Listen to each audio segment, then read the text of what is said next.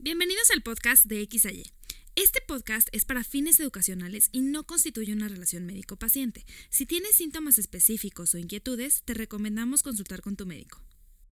Hola y bienvenidos a un episodio más de X a Y. Yo soy la doctora Ana Ceci y hoy tenemos un episodio de un tema que nos pidieron muchísimo, eh, autismo, espectro autista, que se ha escuchado cada vez más en estos años. Eh, ahorita lo vamos, ya veremos si, si es verdad que hay más o no, pero tenemos a una experta hoy con nosotros, a la doctora Aurora Huerta García. Aurora, muchas gracias por estar aquí. Eh, ¿Me ayudas a presentarte? Claro que sí. Primero que nada, muchas gracias por invitarme. Estoy muy feliz de estar aquí con ustedes. Sí, contigo. Bueno, yo soy la doctora Aurora Huerta García. Em, estudié medicina primero y después hice un diplomado en investigación cuantitativa y cualitativa. Y bueno, después una maestría en neurociencias experimental y clínica y después una maestría en trastornos del neurodesarrollo y autismo. Entonces, em, ahorita trabajo eh, específicamente con eh, igual trastornos del neurodesarrollo y bueno, el, autismo, ¿no? Que es lo que vamos a platicar el día de hoy. ¿Cómo entra esto de trastornos del neurodesarrollo? ¿Todos los trastornos del neurodesarrollo son autismo o es aparte? No, eh, vamos a diferenciar eh, los términos, ¿no? Es bien importante eh, saber qué significa trastorno, qué significa neurodesarrollo y qué entra dentro del espectro autista. Entonces, neurodesarrollo es nada más y nada menos que la configuración o la maduración del sistema nervioso central. El sistema nervioso central, específicamente cuando hablamos de conexiones neuronales y todo esto, más o menos empieza como el quinto mes de gestación y termina hasta que nos vamos de la, de la Tierra, hasta que nos moramos. No, cada, eh, siempre se van desarrollando conexiones nuevas, etcétera.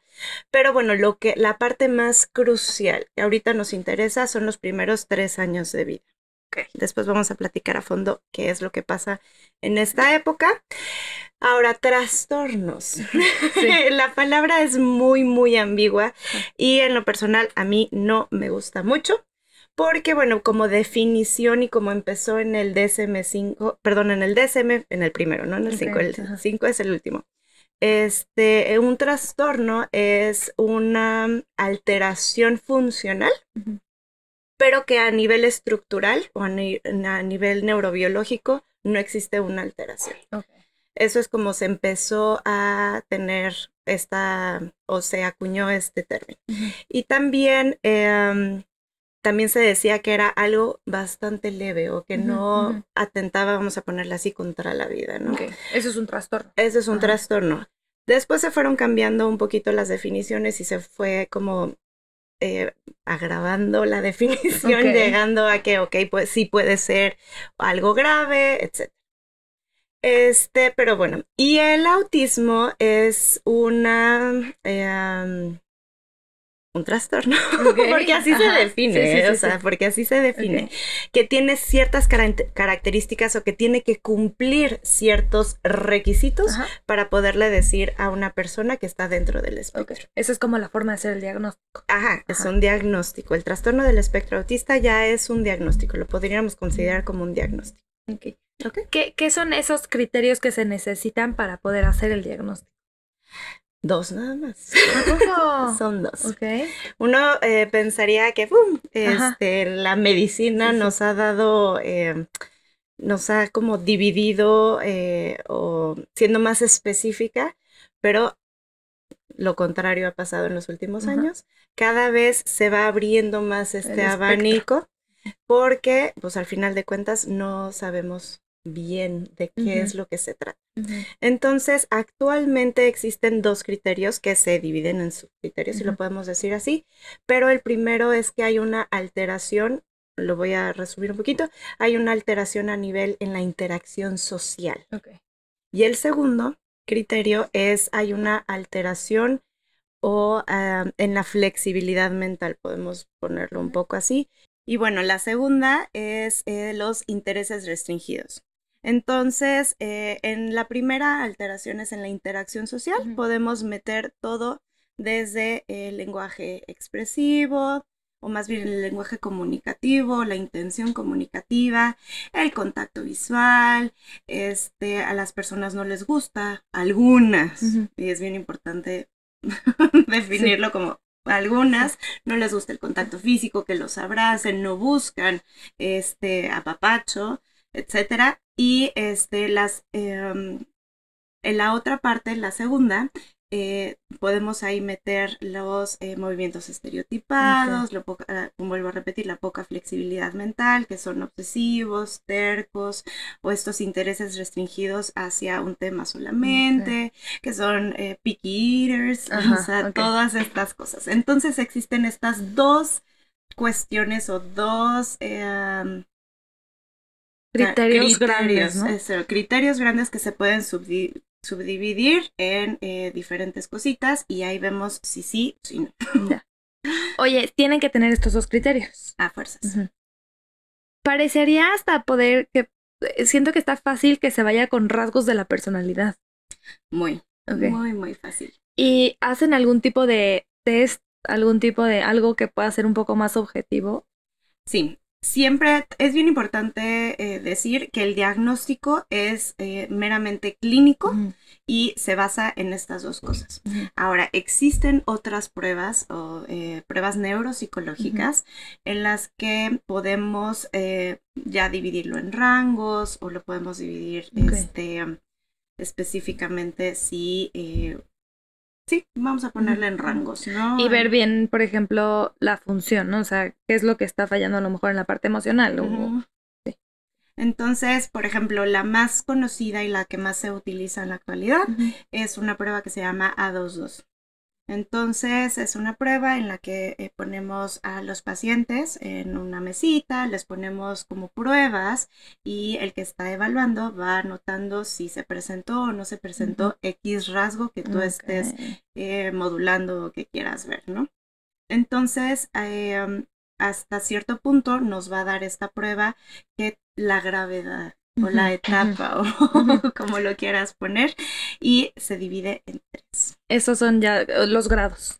Ajá, vamos a ponerle los grados. Entonces, este tipo de pruebas, el A22, el ADR, que es, una, es un cuestionario también, o CARS, o sea, existen muchos, el MCHAT, o sea, existen muchas pruebas neuropsicológicas que nos van a ayudar a clasificar a estos eh, pacientes en grados. Existen tres grados y van a depender o estos grados van a estar dados por el grado perdón, no pasa nada. la redundancia. la redundancia de dependencia hacia el cuidador, hacia la mamá o al tutor o quien esté a cargo del paciente. Y bueno, este, el grado 1 va a ser que tenga una dependencia poca la mayoría son bastante independientes para comer, para vestirse, para salir a la calle, para hacer una vida mm, más o menos eh, normal, ¿no? También la palabra normal no me gusta, pero bueno. Nadie somos normales al final. Nadie, no existe cerebro normal. Sí, sí, sí. Pero bueno, este, ustedes me El grado 2 vamos a tener, es, vamos a hacer como el moderado y es una dependencia tal vez eh, no podemos salir a la calle solos o no podemos tener una, eh, decidir o tomar decisiones importantes o cuestiones de este tipo. Y el grado 3 es el grado severo o el grave. Y este es que tenemos una eh, dependencia fuerte hacia nuestro cuidador, tanto puede ser que no tengamos lenguaje expresivo, tanto control de nuestros pensamientos, de nuestra conducta, existe autoagresión, etcétera. ¿En un grado 1 entraría Asperger? Sí, el Asperger ya no existe esa ah, terminología en el último manual. Eh, vamos a recordar que este, el, nuestra Biblia se llama el DSM-5. Ya es, existió desde el primero, ahorita vamos en el 5, que ya debería de haber ahí una actualización porque salió el DSM-5, si mal no recuerdo, en el 2013. Entonces ya pues estamos 10 años atrás. este, y bueno, en esta última edición de este manual de diagnóstico eh, desapareció el mm. término Asperger. Y Todo entra en el espectro. todo entra dentro del espectro, pero sí pudiéramos decir, algunos eh, autores todavía lo utilizan para eh, referirnos al grado 1 o este, que son bastante independientes y bastante funcionales. ¿Con quién iríamos por un diagnóstico? ¿Quiénes son las personas que hacen este abanico de pruebas que ahorita nos, nos decía? Las puede realizar desde un paidopsiquiatra, eh, que el paidopsiquiatra va a ser como el psiquiatra, pero de niños. y este, o una neuropsicóloga que esté capacitada para realizar estas pruebas. O también con un experto, un experto dentro del espectro, autista y que esté avalado. Estas pruebas no eh, necesitas tener una capacitación para poder realizarlas. Sí, necesitas tener, ah, sí. Sí, entonces hay una capacitación especial, te dan un certificado para poder aplicar estas pruebas y es importante pues que eh, si van a ir con cualquier especialista, indaguen un poquito si sí tienen esta certificación para poder hacerlas, para que más que nada se las apliquen bien a su eh, paciente, a su hijo, a su... y este podamos tener un buen resultado. ¿Cuál es la edad de diagnóstico más frecuente?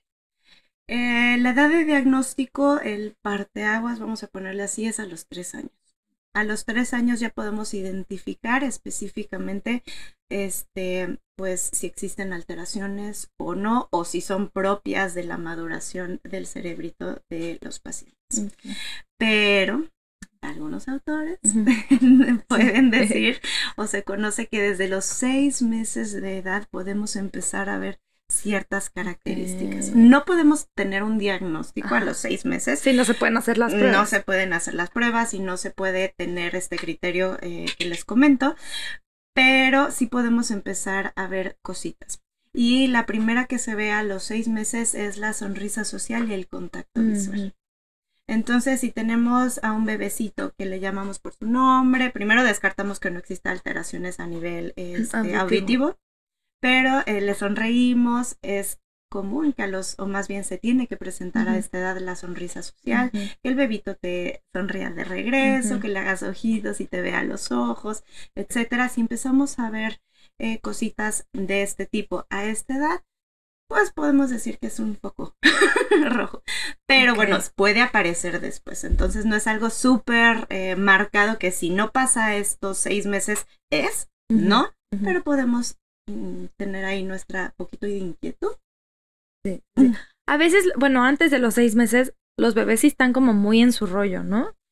Sí. Y a veces pues, siento que siento que es común que, que más, más, a lo mejor a extraños. A lo mejor con los papás sí los van a voltear a ver a los ojos y sonríen y eso, pero sí me ha tocado que muchos bebés pues no, no te pelan. Exactamente, y es normal.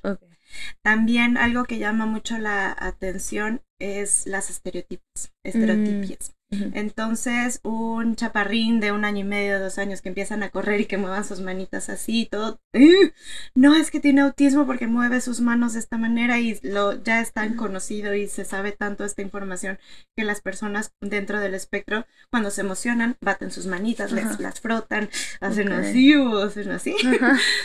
Pero es normal hasta más o menos los cuatro años de edad que un niño se comporte de esta manera. Las estereotipas o esta función los movimientos raros. pudiendo ser normales. pueden ser normales hasta los cuatro años de edad. Y es una autorregulación emocional. Por ejemplo, también uno cuando está muy, muy contento, le puedes hacer así de, ¡ay, qué emoción! Entonces, no todo entra. Habían muchas preguntas de, a ver, dices que se diagnostica más o menos a los tres años y bueno, en la infancia, ¿no? Me imagino se diagnostican la mayoría. ¿Existen diagnósticos en la adultez? Sí, puede haber. Eh, lógicamente, si tenemos un diagnóstico o pensamos que hay algo por ahí en la adultez, va a ser un grado uno, ¿no? Porque bueno, durante toda la vida pudimos este, evolucionar de forma adecuada. Pero eh, es los mismos criterios diagnósticos son los que, eh, los que ya comentamos, son los que se van a utilizar para dar este, este diagnóstico.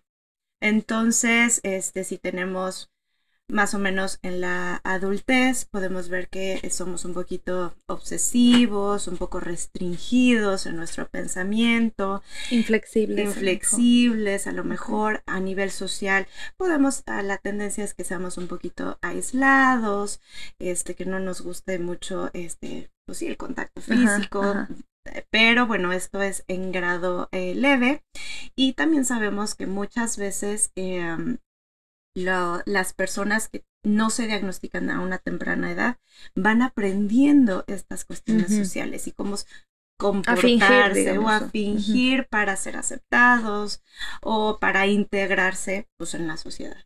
Entonces es algo bastante aprendido, tal vez no lo hacen como de de feeling desde adentro, pero van aprendiendo y si les funciona, no sé, saludar de mano y ver un poquito a los ojos en ese momento, aunque sea incómodo, lo pueden hacer, etc. Y se va aprendiendo este tipo de cositas. ¿Y, estas personas con un grado 1 se pueden enamorar? Este, yo creo que esta pregunta surgió mucho porque en la en Netflix hay una como un reality show, vamos a ponerle así, no sé si sea la palabra correcta, pero en el que ponían a personas eh, dentro del espectro como a juntarse y a intentar enamorarse o los eh, entrenaban un poquito para tener citas y este poder eh, pues enamorarse, ¿no? Entonces, mm, para mí, desde el punto de vista, sí, claro que se pueden enamorar, o sea, no es su sistema límbico, que es la región del cerebro en donde se generan las emociones, eh, órganos sexuales, etcétera, pues no vamos a tener alteraciones, ¿no? Biológicas este, en esto. Entonces, eh, sí, sí se pueden enamorar, pero si ponemos a una persona que tiene un grado de autismo dos, que es moderado, y pones enfrente a otra persona con este tipo de autismo, pues no es como que, ay, se van a entender, se van a entender y, ay, este tiene lo mismo que yo y, y vamos a generar un vínculo. No. Este, pudiera ser que si ponemos a una persona con un grado 2 y un grado 1, pues entonces puede haber un poco más de empatía, puede haber, y eh, se puede generar un vínculo y puede surgir el enamoramiento, eso sí, pero se me hace un poco, ay, la palabra, no sé si utilizarla, pero ilógico pensar que si ponemos a dos personas con autismo van a generar un, eh, un, vínculo porque se parecen. Sí, sí, sí. Pues no es tanto, eh, híjole, no es tanto, la cosa no va tanto así. Tal vez sí una persona normotípica que sea bastante empática y que estos rasgos de esta persona con, dentro del espectro este, le parezcan fascinantes, etcétera, pues claro que va a existir un vínculo. Pero yo la tendencia sería más a esto, este, alguien normotípico con, alguien, este, grado 1 grado uno o grado 2 y que se pueda generar. Sí, hablamos desde el enamoramiento, desde el vínculo, ¿no? desde el vínculo emocional, el vínculo social, etcétera, que se genera cuando uno se enamora. Y en esta parte de las emociones, bueno, dices que su sistema límbico sí funciona bien, eh, pero está muy la idea o al menos creo que, bueno, ya me dirás si es, si es un mito, como si no tuvieran sentimientos estas personas con espectro autista. ¿Qué, qué tanto? Más que nada no es que no tengan sentimientos, es difícil para ellos generar empatía. Entonces, el sistema límbico es una parte muy primitiva del cerebro, pero la región que la rige o que la controla es el frontal. Este fronto polar, aquí. Entonces, eh, este sistema funciona directamente bien, pero se ha visto y se ha estudiado a nivel neurofuncional, neurobiológico, que si hacemos estudios, em, ya sea escáneres eh, del cerebro de un paciente que está dentro de este espectro, existen alteraciones en esta región, específicamente frontal, frontopolar y este un poquito eh, temporal. Entonces, em, las regiones, eh, esta región del cerebro que nos ayuda a controlar estas emociones, a dirigirlas, a ponerles un juicio, a ponerles como una, eh, un criterio, pueden estar alteradas. Entonces, es bien clásico que si, no sé, una niña bebé está llorando porque se cayó, pasa un paciente dentro del espectro y pum, como que le vale, ¿no? O sea, y esa es la tendencia a lo que no todos, en todos no pasa. Pero bueno, esta es como la gran creencia en la gran mayoría que no generan una empatía con los demás. Pero bueno, este, esto también es porque es una teoría. Se llama, es la teoría de la coherencia eh, central o algo así. Este, y esto se encarga de que con poca información a un paciente lo pones a eh, generar una teoría esta, este paciente o esta persona dentro del espectro no va a poder generar una hipótesis o una conclusión de lo que está pasando si solamente le pones una, este, poquitas, eh, como poquita información. O sea, no puede llegar como a inferir qué es lo que está pasando o a leer el ambiente o cosas así. Y esta es la teoría de la coherencia. Este, entonces, podemos decir que esto sí afecta y sí pasa, no en todos, y eh, lo que es es la empatía. No podemos generar una adecuada empatía en los demás. ¿Hay alguna relación con el IQ? Sí. Eh, bueno, primero que nada también tenemos que saber que ya este, esto del el, IQ, la inteligencia, es algo que se está quedando súper atrás ya no es una forma de diagnóstico para ver si una persona es inteligente o no. Esta es una prueba que se utiliza actualmente todavía, pero te estamos dejando. Em, es bien importante saber que eh, los pacientes dentro del espectro autista, aproximadamente un 30% van a tener un bajo coeficiente intelectual. 30%. Eh, a diferencia de lo que comúnmente se piensa por las películas, etcétera, que son súper dotados en alguna Esto sí pasa y este síndrome que se acompaña eh, se llama el síndrome de Sabat o síndrome del sabio. Y esto solamente se va a presentar, lamentablemente, en el 1% a 3% ah. de los pacientes dentro del espectro. Entonces, algunos, em, eh, algunos eh, tendrán discapacidad intelectual, otros normal. Otros normal y, otros van a ser sabios. Ok, sí pensaba que eran mucho más los que los superdotados, como le dicen. No. Ok. Esto es, ocurre en muy, muy, muy poquito. Es bastante, bastante raro que ocurra. Y este, pues ahora sí que por las por la televisión, ¿cómo se llama? The, Good, Doctor, etcétera. O hay uno muy famoso que no recuerdo el nombre, pero que tiene memoria fotográfica y dibuja ciudades. Están impresionantes. Este, sí, pero bueno, eh, vuelve a ser. Son la excepción. Es, son la excepción. Si existe, se llama síndrome de Sabat, pero es la excepción. Ok. Em, signos de alarma en mi bebé signos de alarma en tu bebé. Bueno, como lo comentamos, este, eh, más o menos al inicio, al principio podemos ver que seis meses que no está esta sonrisa social, este contacto visual, no responden mucho a su nombre. Como vamos avanzando, el bebito este, puede también no querer mucho brazos, porque la mayoría, pues a esta, cuando son chiquitos, pues buscan que lo carguen, etcétera. Vamos a no en todos. Sí, sí, sí. es que sí, es bien importante claro. este, ponerlo. Cuando empiezan a caminar, la tendencia es que empiecen a caminar en puntitas. También es importante decir que es normal que empiecen a caminar en puntitas hasta cierta edad, más o menos al año y medio, dos años, ya tienen que empezar a caminar con la planta, pero si continúa esta caminatita en puntitas, tenemos eh, pues un poco rojo, este, también que sean eh, hipersensibles a nivel sensorial, por ejemplo, que les moleste como las etiquetas o cuestiones así en la, pielecita. Este, que por ejemplo los ruidos fuertes de la licuadora o ruidos agudos, que se tapen las orejas o que tengan también, pues todo lo que tenga que ver a nivel sensorial, todo lo que vemos, sentimos, oímos, este, pueden estar eh, alterados. Ahora, existe también, es, es la hiposensibilidad, o sea que no les importa nada, hasta son muchos, tienen una tolerancia muy, muy fuerte al dolor. Y otro, la hipersensibilidad. O sea, se nos pueden ir a estos dos extremos. Entonces, que no tengan también este, respuesta a estímulos que puedan estar con el ruedajal y no empiecen a llorar, que es normal cuando un niño de esta edad lo expongas a ruidos muy, muy fuertes, pues que empiecen a llorar.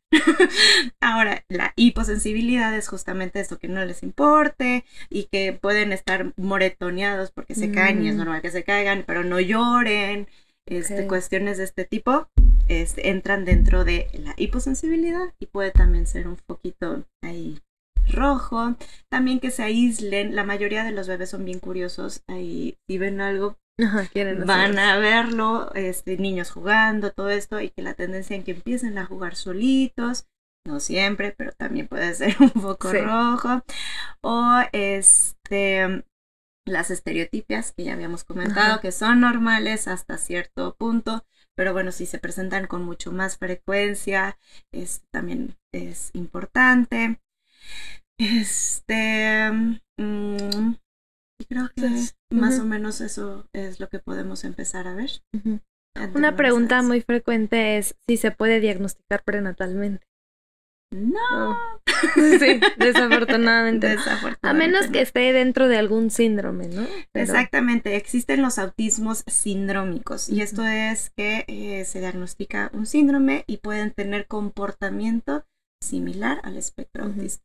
Entonces, acuérdense que el trastorno del espectro autista es un diagnóstico clínico. ¿Esto qué significa? Que no existe una prueba, aunque sí existen estas pruebas que ya hablamos, el ADR, el A22, CARS, etcétera, pero estas nada más nos van a, este, a dar un grado de autismo, más no nos van a dar un diagnóstico. El diagnóstico es meramente clínico y bajo estos dos criterios que ya platicábamos. Este, entonces, los autismos sindrómicos van a estar, pues tú eres la experta, pero este, por ejemplo, el síndrome de Angelman, este, X, frágil. síndrome de Down, con eh, similares al espectro, eh, Padre Willis, este, ¿qué más? Yo creo que X frágil es el, primero que, bueno, yo como genetista habría que descartar. Dentro de, del abordaje de, autismo, eh, ¿mandan a genética? 100% eh, se tiene que se Debería, se debería estudiar.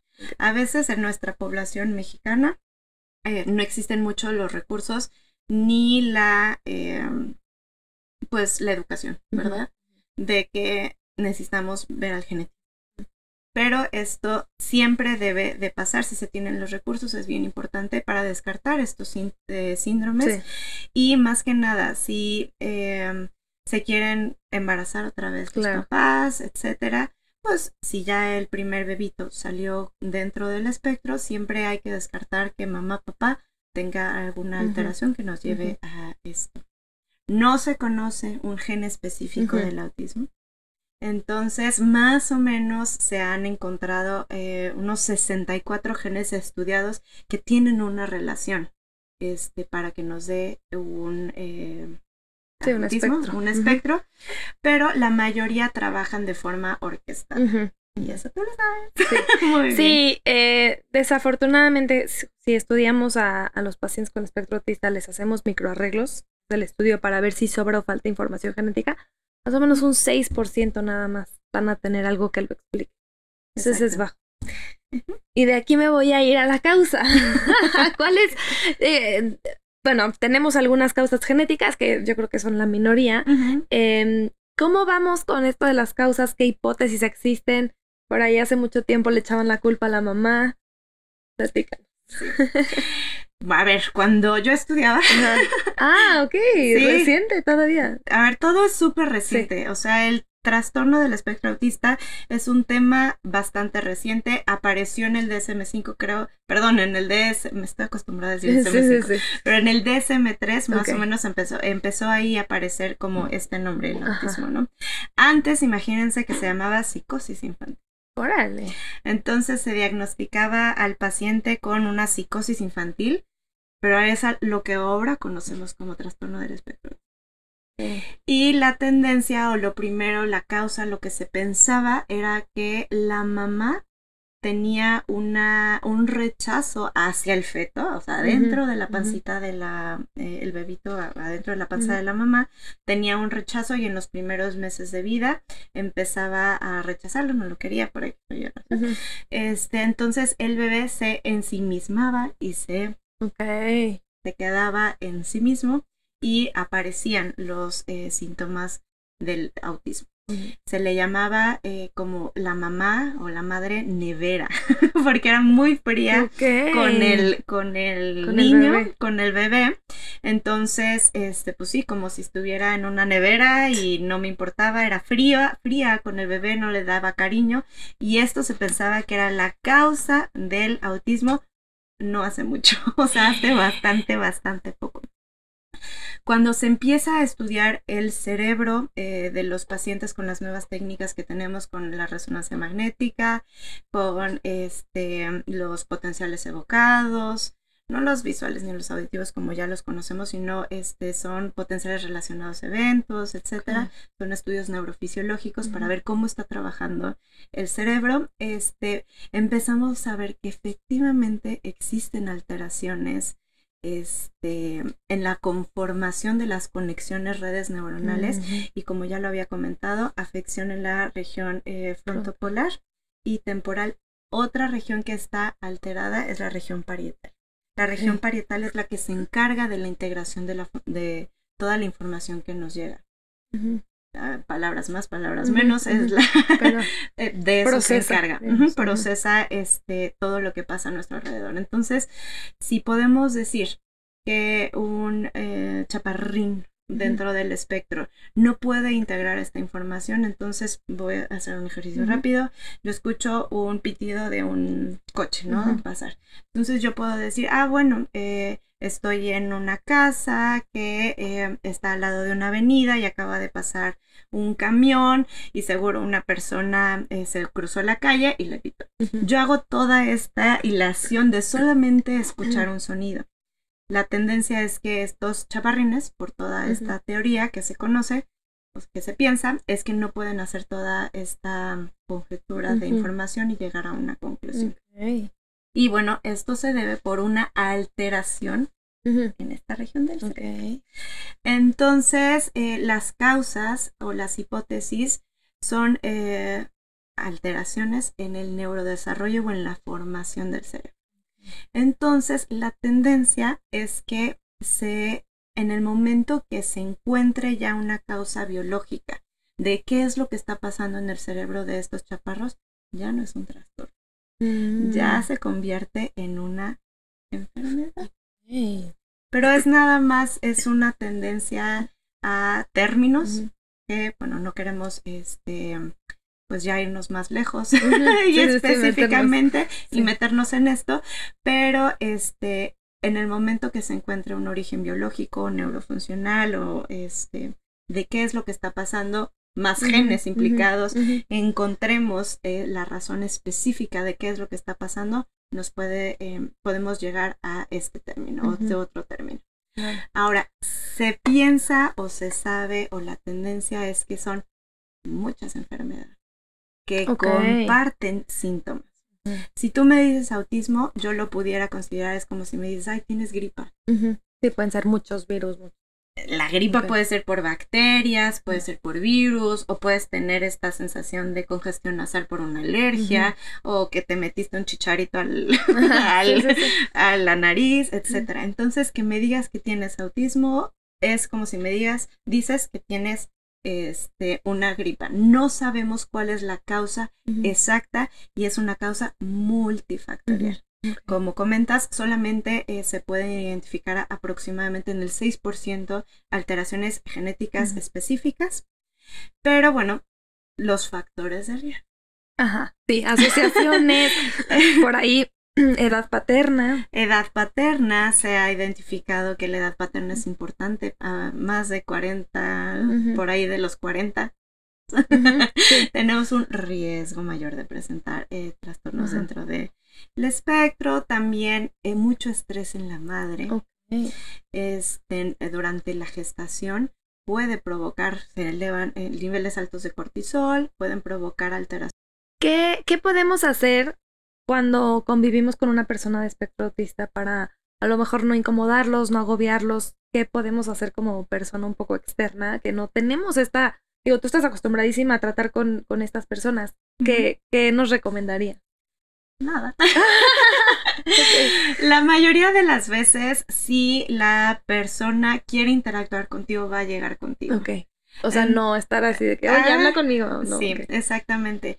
Por ejemplo, este, tengo un eh, pacientito, le cuesta mucho ver a los ojos, entonces eh, muchas veces, es que la mamá, eh, muy estresada, es que no me hace caso, ni siquiera me ve a los ojos cuando le estoy dando una instrucción y hace lo que quiere, y no sé qué.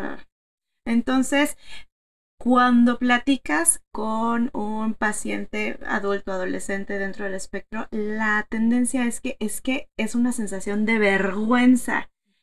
Cuando intentan ver a los ojos y luego dices, ay, a ver, pero pues estos eh, chaparrines se caracterizan por no tener vergüenza, o sea, o esto de que pueden llegar con quien sea, preguntar y hacer y bla, bla, y no pasa nada. Pero la como un eh, paciente me lo pudo describir, es no te puedo ver a los ojos porque me entra una sensación de vergüenza muy wow. importante en mí, ¿no? Entonces, si conocemos que este, eh, la, con la persona que tú vayas a convivir, que está dentro del espectro, pues no intentar como forzar esta interacción porque no va a ser cómoda. O sea, no va a ser cómoda para él. Entonces no obligarlo ni estar buscando ahí los ojos para que te vean a los ojos, no tocar mucho, porque muchos no les gusta el contacto físico, este, y permitir hasta donde te puedan eh, contar. Muchas veces tienen como estos temas que les gustan mucho, como obsesivos.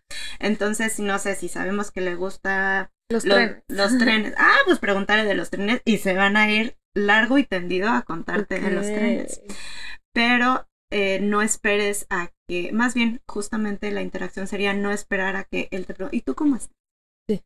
Porque no va a haber esa interacción y en todos, vuelvo a repetir, no va a haber esa interacción. Este, y uno se puede decir, ay, pues no, ni me preguntó ni cómo estaba, y ni qué es lo que yo hago, y ni, o sea, y se puede uno como que sentir, pero no es el caso, ¿no? sí, claro, entender que Ajá neurodivergente, diferente y ya. ¿Y cómo ves ahorita eh, los estudios que se están haciendo? ¿Crees que pronto tengamos respuesta, tratamientos? ¿Cómo ves tú el panorama o sigue siendo sombrío? No. Mira, yo creo que ahorita el trastorno del espectro autista está en un boom.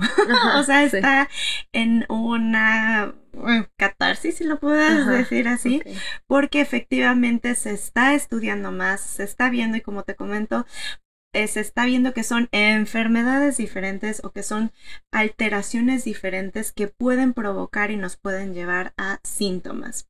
Entonces, la investigación ahorita lo que nos está dando es que podemos llegar a esto y podemos, en el momento que podamos identificar qué es lo que está pasando en cada uno, este, podemos dar un tratamiento, podemos este, identificarlo y ver qué, este, qué es lo que puede ayudar para la evolución. Ahorita lo que te puedo decir a nivel de neurociencias es que efectivamente se está descubriendo una... Esto ya es más a nivel de investigación y todo esto, pero la progranulina es una proteína que ayuda a formar el lóbulo frontal y frontolateral. Entonces, en, cuando agarramos a, cuando se estudian este, pacientes, eh, existen valores bajos de esta proteína. Entonces, eso está interesante. Es una tendencia, ¿no? De muchas de lo que pueda estar pasando, pero mm, vamos a tenerle ahí cuidado a la programa. Em, ha sido espectacular este episodio. eres una crack. Muchísimas gracias. Hay mucha información falta comentar, pero bueno, sí, esta es una embarradita. Sí. Eh, algo que tú creas que es importante, justo que a lo mejor no, no hayamos tocado, no hayamos mencionado. Digo, creo que nos van a llover preguntas de aquí y ahorita nos dejas tus datos, pero algo así que creas que es importante que sepamos las personas que nada que ver con, con el espectro. Sí, eh, bueno, primero que nada, si vemos a un amigo, compañero ah, que se eh, aleja un poquito y está solo, no todo es autismo. Porque la tendencia es decir, ay, qué autista eres, ¿por qué te alejas si no quieres convivir? Bueno, pues no todo, o sea, puede ser que esa persona en ese día no se la haya pasado bien y quiera estar un poco alejada. No, eh, ahora sí que normalicemos este tema como que todo mundo puede tener algún rasguillo por ahí, pero eso no significa que es un trastorno del espectro autista. O también este, las mamás o los em, personitas que están en las guarderías, etcétera, que puedan ver este tipo de alteraciones, también no todo es autismo. Eh, la tendencia es que muchas veces el lenguaje, trastornos del lenguaje expresivo, directamente al diagnóstico, no.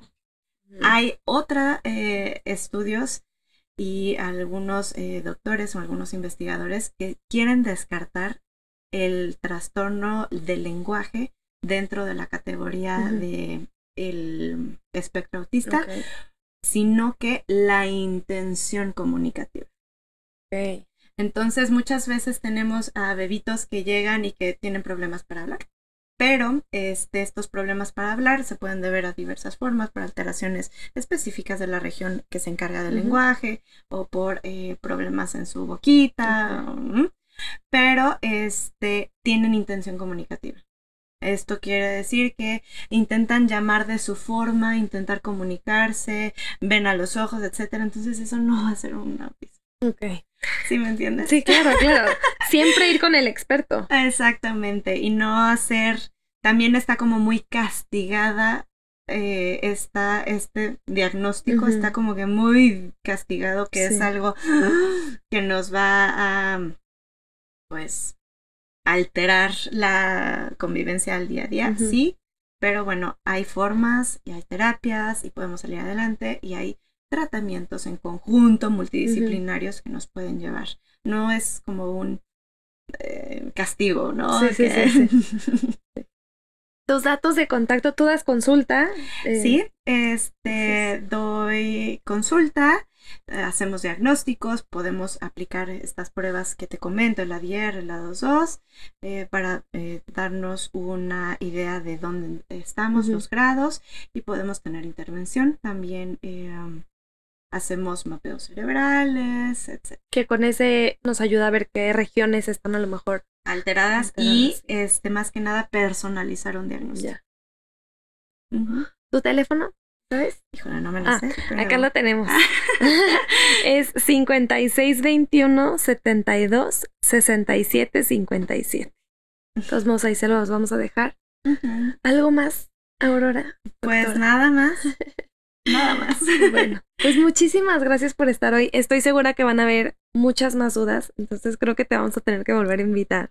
Yo feliz de estar acá. Este, sí, sí, sí, para profundizar a lo mejor pues en lo que, en lo que busquen. Eh, también acuérdense que, a ver, si tienen un familiar en espectro autista, lo ideal es que lo valores tú directamente este, y se individualice todo, toda la información, el tratamiento, la rehabilitación, etcétera.